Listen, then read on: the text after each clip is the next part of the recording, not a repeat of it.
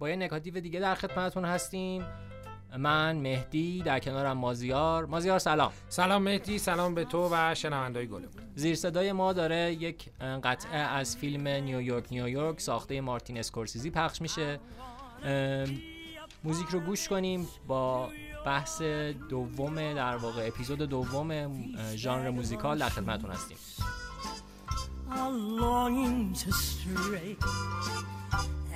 step around the heart of it, New York, New York. I wanna wake up in the city that doesn't sleep to find I'm king of the hill, top of the heap. My little town بازیار رسیدیم به دهه هفتاد و افول تقریبا ژانر موزیکال. دقیقا. ژانر موزیکال افولش هم یه سری دلایل فرهنگی تو خود آمریکا داره هم به یه سری تغییرات سبکی توی فرم فیلمسازی سینمایی هالیوود برمیگرده. به این دهه هفت اولا که توی دهه 60 و 70 سینمای آمریکا به خصوص هالیوود مهدی جان رفتش به سمت یک واقع گرایی و پوست اندازی احسن رفت به سمت یه سری بیان واقع گرایی ها یعنی یه سری مسائل رئالیستی تر رو مطرح بکنه. فیلمایی ساخته شد مثلا مثل بیلیارد باز مثل لوک خوشدست مثل پرنده شیرین جوانی مثل گربه روی شیروانی داغ. اینا فیلمایی بودن که موزیکال نیستن البته اینا. نه موزیکال نیستن ولی می‌خوام گرایش کلی رو توضیح بدم به شنونده هامون فیلمایی هم بسیار واقع گرا تلخ و خیلی رئالیستی و برخواسته از روزمره جامعه آمریکا.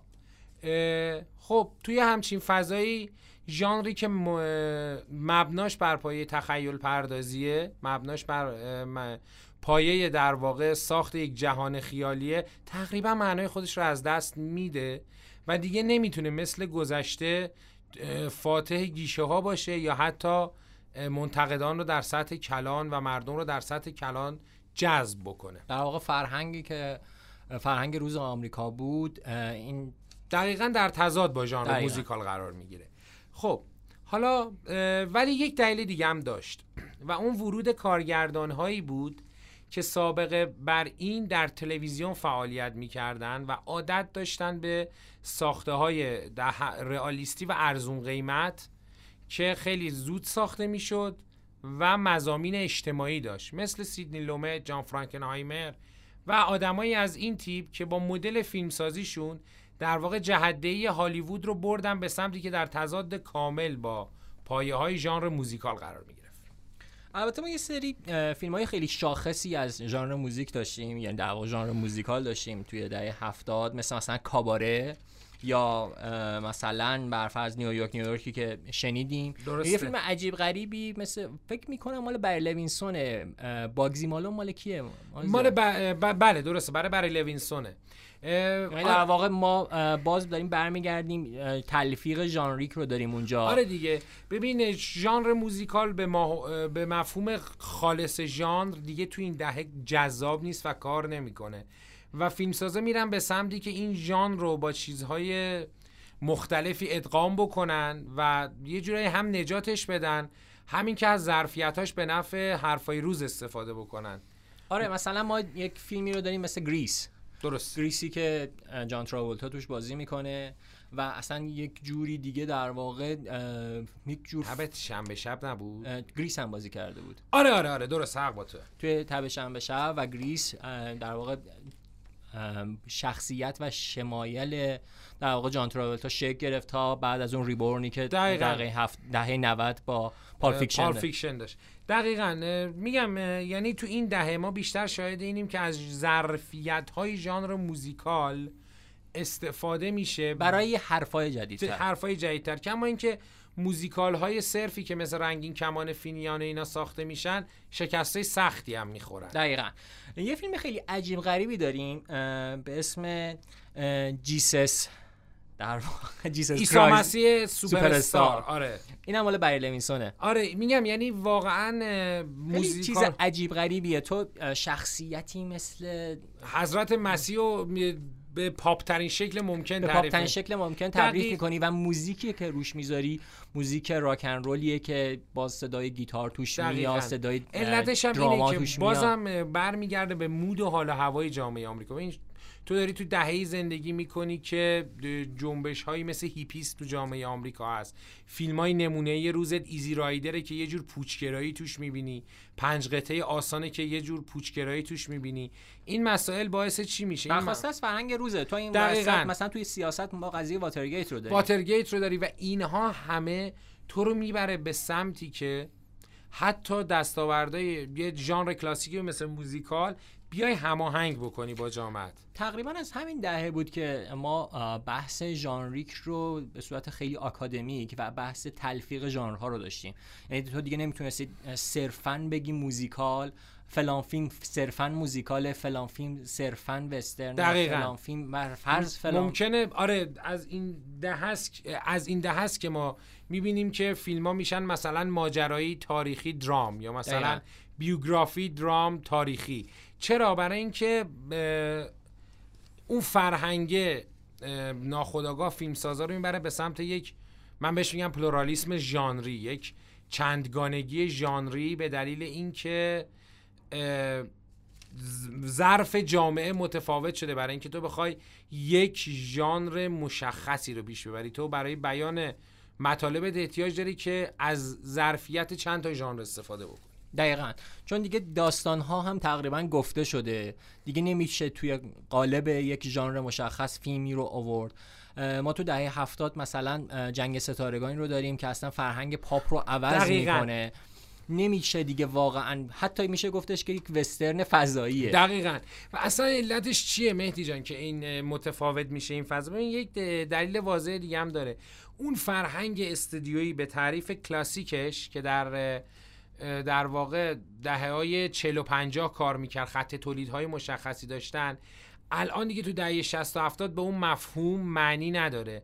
بیشتر این کارگردان ها هستن که و بحث سلا- تئوری مؤلف. دقیقا. و ب... که سلاطین فیلم هاشون هستن اونان که جهت میدن به فیلم ها و این باعث میشه که فیلم ها دیگه تو اون قواعد محدود نگیم محدود قواعد کلاسیک و فرموله شده ژانرها نمونن. دقیقا ما کارگردانی داریم مثل رابرت آلتمن که میاد مش رو می‌سازه و یه فیلمی که بحث می‌کردیم بیرون از استودیو نشویل. رو می‌سازه که در واقع فیلم موزیکال نیست, نیست ولی پایه و اساسش بر مبنای موزیکه یعنی اگر شما بله موزیکال نیست ولی اگر شما موزیک فیلم نشویل که هم country music اگه اشتباه. نکنم بگیری ازش دیگه نشویل اصلا هویتی نداره یا فیلمی مثل نیویورک نیویورک مارتین اسکورسیزی که راجع به یک در واقع ساکسیفونیسته که بعد از جنگ برگشته و دقیقا شما توی دهه های پیش اصلا تصور این که بخوای توی یه موزیکال راجع به مسائل جنگی مسائل مشکلات چه می‌دونم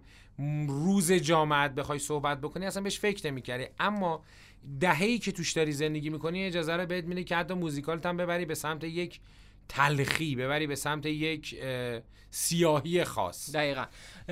ترجیح هم این هستش که بچه های صدا بردارمون یه دونه موزیک بذارن از فیلم مسیح سوپرستار. آره که شنونده هامون هم حال و هوای اون دوران یه مقدار دستشون بیاد. فرض کنید الان احتمالا نمی‌دونید که ما راجع به چه فیلمی داریم صحبت می‌کنیم ولی بدونید که الان خواننده این موزیک در واقع خود عیسی مسیح هست. دقیقا. I only want to say if there is a way,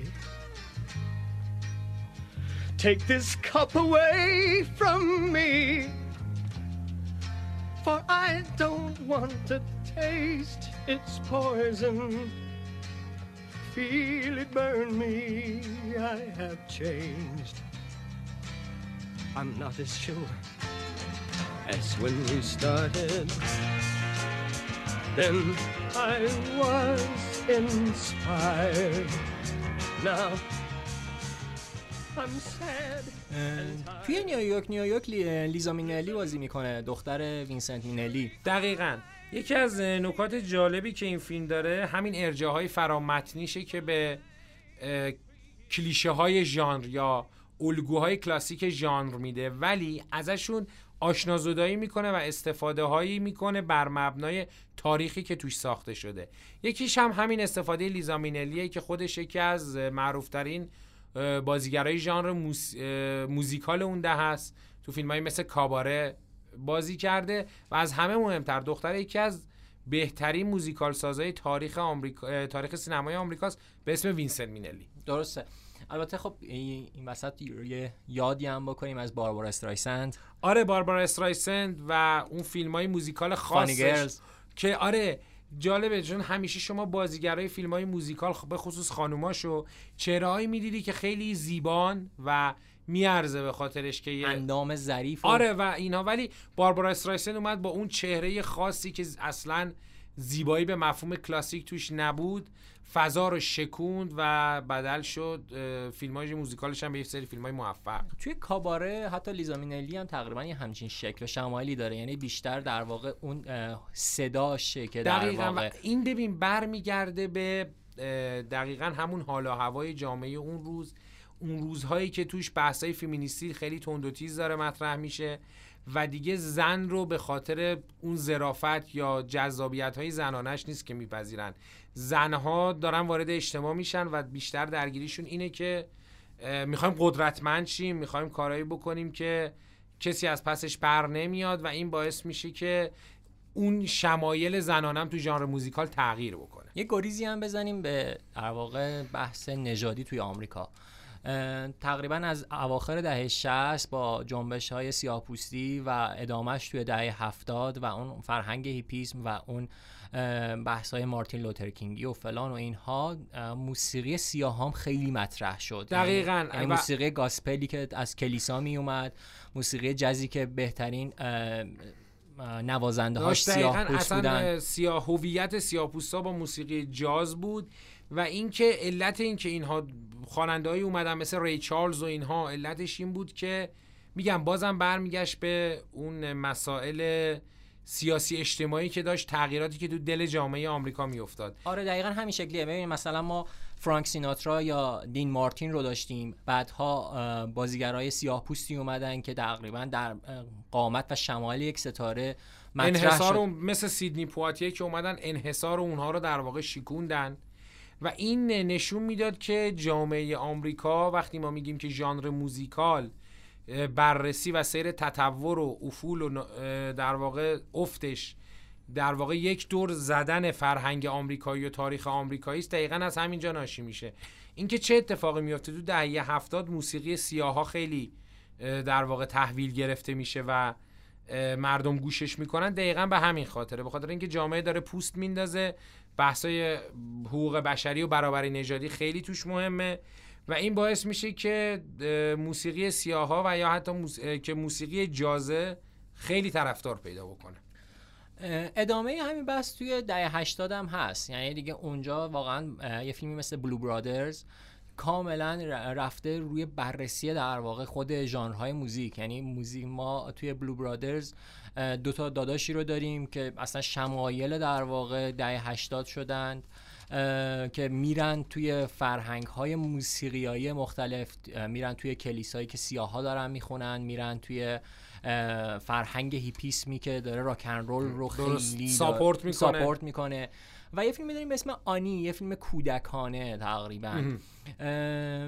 یه کوچولی موزیکی از بلو برادرز بشنویم. آره.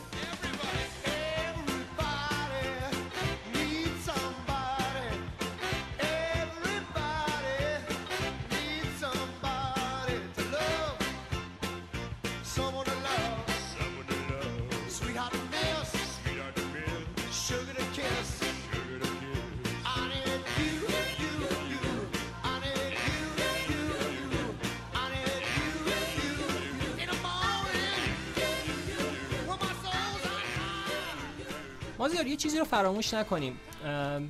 کمپانی دیزنی در واقع کمپانی که والت دیزنی بزرگ پای گزارش بود درسته. کارتون هایی که میساخت خیلی وابسته و وامدار موزیک بودن. دقیقا. و اصلا یکی از دلایلی که شاید ژانر موزیکال موندگار شد استفاده از همین تصاویر کارتونی دیزنی بود. شما توی کارتون های کلاسیک دیزنی به خصوص امکان نداره یک قطعه موسیقی رو شخصیت کارتونی اصلی نخونه یا با یه آهنگ موزیکال نرقصه و اینها نشون میده که حتی یه پدیده نوظهوری مثل انیمیشن هم چقدر از المانهای ژانر موزیکال به درستی و به خوبی تغذیه می‌کنه. ما یه صحنه خیلی مشهوری داریم توی دامبو یا همون فیل پرنده که اون توهماتی رو که در واقع دامبو داره می‌زنه رو ما به صورت موزیکال و تصویری داریم نگاه می‌کنیم. من می‌خوام یه فیلم ساختار شکنانه دیزنی رو اصلا نام ببرم که پایش موسیقیه به اسم فانتازیا. فانتازیا بله. که یه شکست بزرگم برای این کمپانی معظم بود. اینکه فقط ما تصاویری رو ببینیم که روش موسیقی میشنویم بدون هیچ خط داستانی. بدون هیچ دیالوگی بدون هیچ کاراکتری و فقط بر مبنای موسی... موزیکایی که یه گروه موسیقی مینوازن تو براشون بیای تصویر تهیه بکنی و اونو بدل بکنی به یه فیلم. این حرکت دیزنی تو اون سالها خیلی حرکت آوانگاردی بود به حدی آوانگارد که مردم زمانش اصلا نفهمیدنش و شکست سختی خورد. کلا دیزنی کار با موزیکش خیلی جالبه. یعنی تو فیلم های اخیرترش مثلا پوکاهانتس یا گوش پشت نوتردام تو نمی‌تونی در واقع فایل صوتی فیلم رو جدا کنی از فیلم. دقیقا. به چه علت این اتفاق میفته به علت اینکه کمپانی دیزنی و حتی جلوتر پیکسار به این نتیجه رسیدن که مک... بهترین مکمل برای تصاویر معمولا شاد و سرحال انیمیشن ها چیزی نیست جز موسیقی. و این موسیقی و آواز هاست که می‌تونه اون مکملی باشه برای اون تصاویر که بیننده رو به اون اوج لذتی برسونه که قرار از یه انیمیشن ببره. و ما می‌بینیم که ده- توی حتی دههای اخیر هر ساله به خیلی موقع ها بهترین ترانه ها رو که انیمیشن می‌برن. انیمیشن ها می‌برن تو اسکار. قبل از اینکه برسیم به روزهایی که حالا اه، لالالند میاد و اسکار رو می‌گیره ما از سال 2000 به این ور کلی فیلم موزیکال داشتیم. درسته. فیلم های موزیکال نمونه ای مثل مولن روژ شیکاگو ناین. شیکاگو ناین یا حتی اه، اه، فت- ام، چیزهای دو تا مثال بزن من الان خاطرم نیست. مم، والا چرا از ذهن من گتسبی بزرگم هم. آره گتسبی بزرگم بی ربط به موزیک حتی می‌تونیم بگیم دل دیوانه که ولی می‌دونی اینها بیشتر فیلم های من بهشون میگم فیلم های وابسته به موزیک نه موزیکال. البته خب شیکاگو و مولن روژ آره آره. شیکاگو اختصاصا موزیکاله. مولن روژ اختصاصا موزیکاله 9 یا 9 اختصاصا موزیکاله و لالالند هم اختصاصا و موزیکاله. این وسط مثلا ما دو تا اه، اه، فیلم نمونه‌ای خیلی خوب داشتیم. یکیش ساخته تیم برتون بود. اگر که یادت نرفته باشه آرایشگر مو... آ... سوینی تاد سوینی تاد تاد. که آره خیلی برداشت گوتیک و پست مدرنی از ژانر موزیکال و بیشتر از اینکه ما رو غرق اون رویا بکنه میترسونتمون. دقیقا. و فیلم بینوایان تام هوپر. بینوایان تام هوپر که نکته خیلی جالبش اون وجه رئالیستی پررنگ و اصلا تلخیه که به ژانر موزیکال میده خصوصا اون قسمتی که اون بازیگر مادر کوزت که الان اسمش به خاطرش هم اسکار گرفت. چرا ما این اسما یادمون میره؟ من هم باورت میشه آره یادم اون رفته قطعه بسیار معروف کنار اون نوانخانه رو می‌خونه. هاتاوی؟ آن هاتاوی. آن هاتاوی. آره آن هاتاوی. ممنون که کمکم کردی. و می‌بینیم اصلا یه تلخی عجیب غریبی داره و موزیکالش. نکته جالب توی چیز توی بینوایان این هستش که صداها در واقع توی صحنه خونده شده. یعنی موزیک سر صحنه من است. می‌خواستم به این اشاره کنم که تو پیش دستی کردی. دیگه چیزی به اسم ضبط نداریم. خواننده ها بازیگرا در واقع اونو میان زنده ضبط می‌کنن و این خیلی کمک می‌کنه به واقع گرایی که فیلم به دنبالشه. مرسی مازیار فکر می‌کنم که آها رسید La La Land رو نریم راجبش. چرا چرا؟ ببین لالالند لالالند به نظر من کاش یه روزی برسه و دمیان شازل انقدر فیلم های خوبه مثل La La Land و Whiplash بسازه که Whiplash هم آیا موزیکاله. Whiplash موزیکال نیست اما بدون موزیک هم مفهومی نداره. دقیقا. حالا بهش می‌پردازیم. میگم اول آرزومو بگم که ایشالله یه روز دمیان شازل انقدر فیلم بسازه که ما یک دو سه تا برنامه فقط راجع به دمیان شازل کار یاد بکنیم. میاد سالی که دیمین اشازل ویپلش رو ساخته بود من و تو تو مراسم اسکار که در واقع بعدها صحبتش بود می‌گفتیم که لام حسبین همسن ماست. دقیقا یه جوون 26 7 ساله فیلمی می‌سازه که نه تنها بی‌نظیر به لحاظ داستانی و سرگرم کننده است به یه فیلم فلسفیه. یه, فل... یه فیلمیه که نیچه رو به ذهنت متبادر می‌کنه. و شیطانی که و نقشش شیطانی رو که استاد جی کی سیمونز به وحشیانه ترین شکل ممکن اجراش می‌کنه جایی که جیک سیمونز در واقع شروع می‌کنه و ریتم آخر اون سهارا رو زدن سهارا بود دیگه درسته نمی‌دونم یه همچین چیزی یه همچین چیزی آره. آره. اون رو زدن ام، کاملا مشخص بود که این نگاه نگاه اسکاریه این نگاه نگاه اسکاریه و چقدر خوب نمای آخر رو روی چشمهای شیطان میبنده و اون پسر رویش رو به شیطان فروخته. بله یه جازیست یه درامرز بزرگ شده. ولی دیگه اون پسر معصوم و ساده قبل نیست. و فیلم مستاق این جمله نیچه است که میگه من کسی را که چیزی فراتر از خود بیافریند و نابود شود دوست میدارم. و اما در مورد لالالند شازل نشون میده که علاوه بر اینکه یک کارگردان درجه یکه یک موزیک باز بی‌نظیرم هست. دقیقا صحن ده دقیقه آخر لالالند یک حدیث نفسه یک در واقع غم غربتی تو کل فیلم و به خصوص اون ده دقیقه آخر هست توی حتی طراحی رقصا توی طراحی فضا که واقعا خیلی آدم باید بی احساس باشه که با دیدنش قلبش مچاله نشه.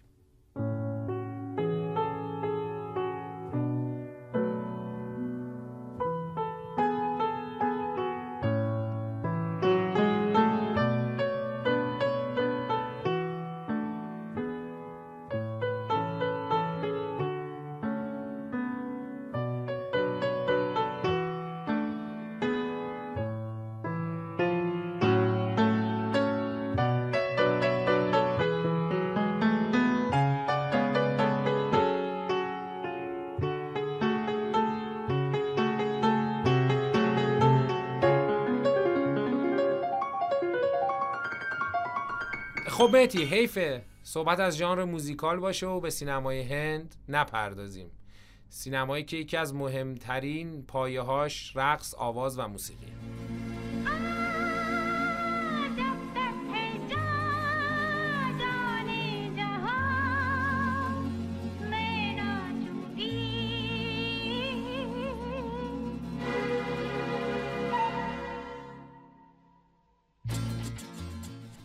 سینمای هند سینمای رویا پرداز هند و سینمای بزرگ و پرمخاطب بالیوود.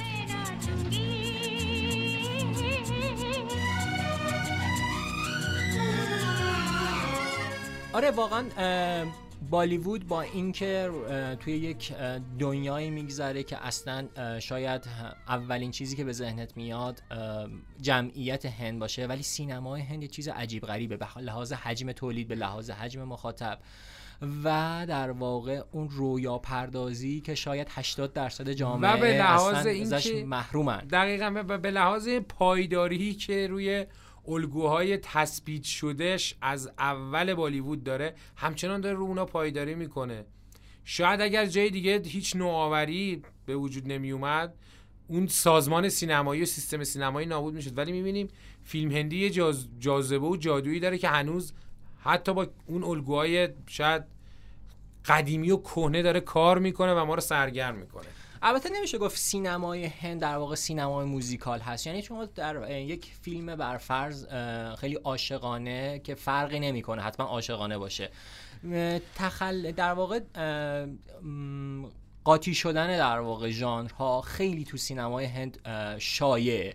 یعنی شما تو یک فیلمی که در واقع فکر می‌کنی که فیلم دزدیه یک رابطه عاشقانه داری و. وسط این رابطه عاشقانه وسط یه ماجرای سرقت یهو عاشق و معشوق دور یک درخت میچرخن. و شروع می‌کنن شعر خوندن و رقصیدن و اینها آره ببین سینمای هند هیچ وقت نمی‌تونیم توش فیلمی رو پیدا کنیم که بگیم اوکی این یه فیلمیه که بر اساس شاخصهای ژانر موزیکال ساخته شده. اما هیچ فیلمی هم نمی‌تونی پیدا کنی که توش یک صحنه رقص و آواز وجود نداشته باشه. حتی اون فیلم اگر راجع به مرگ و نیستی و چه می‌دونم تلخترین مزامین بشری باشه بالاخره موزیک جایی توش داره. دقیقا.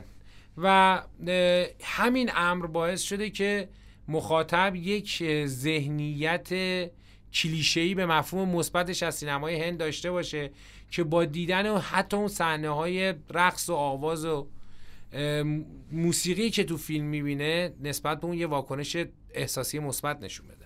فکر می‌کنم واسه ژانر موزیکال تقریبا این دوتا برنامه که ما ضبط کردیم یک گفتگوی تقریبا جامعی شد. شاید راجع به جزئیات و خیلی از فیلم ها رو شاید از قلم انداخته باشیم.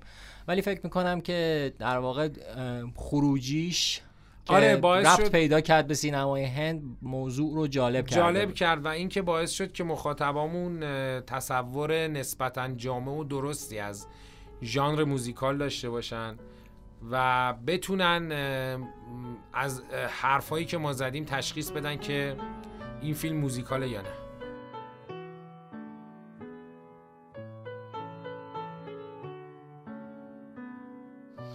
مازیار مرسی که اومدی.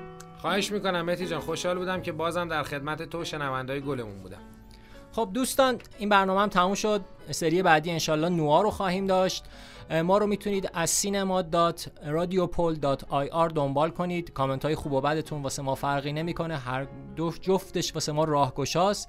مرسی که ما رو گوش کردید. انشالله تا دفعه بعد. خداحافظ. ممنون از اینکه به ما گوش دادید.